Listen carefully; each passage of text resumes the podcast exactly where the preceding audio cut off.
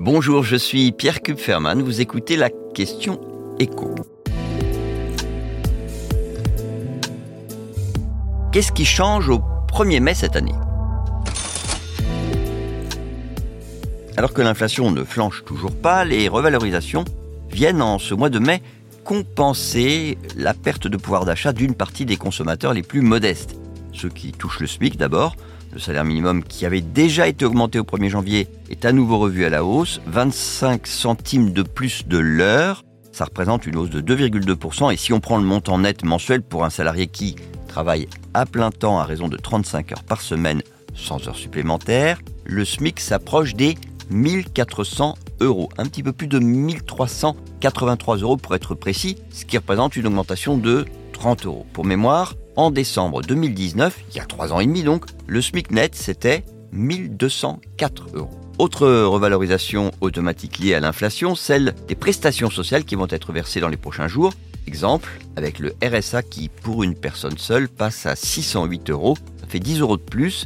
L'allocation adulte handicapé augmente, elle, de près de 15 euros. Et pour compenser la hausse des prix de l'énergie, un délai supplémentaire d'un mois a été accordé à ceux qui se chauffent au bois. Alors s'ils n'ont pas déjà fait, ils ont jusqu'au 31 mai pour demander un chèque qui peut aller de 50 à 200 euros, chèque qui va compenser une petite partie de leur achat de stères de bûches ou de sacs de granulés ou de pelets.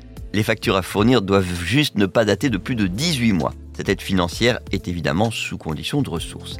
Enfin, pour ceux qui veulent acheter un appartement ou une maison, une relativement bonne nouvelle, le taux d'usure est à nouveau revalorisé, le taux marginal. Le taux maximal auquel les banques peuvent prêter. Quand on parle de taux, on inclut les frais de dossier et les frais d'assurance et de garantie obligatoires.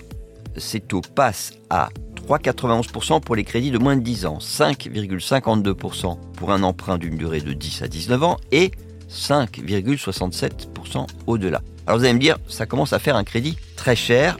C'est vrai, mais c'est à la demande notamment des courtiers en crédit connaissent quand même très bien le marché, que la Banque de France euh, revalorise désormais les taux d'usure tous les mois. L'objectif, c'est quoi? Bah, C'est de débloquer des dossiers que les banques ne regardaient même plus, et donc de redonner espoir à de nombreuses personnes qui voudraient vraiment acheter un logement, mais qui ne trouvent pas de banquier pour leur prêter.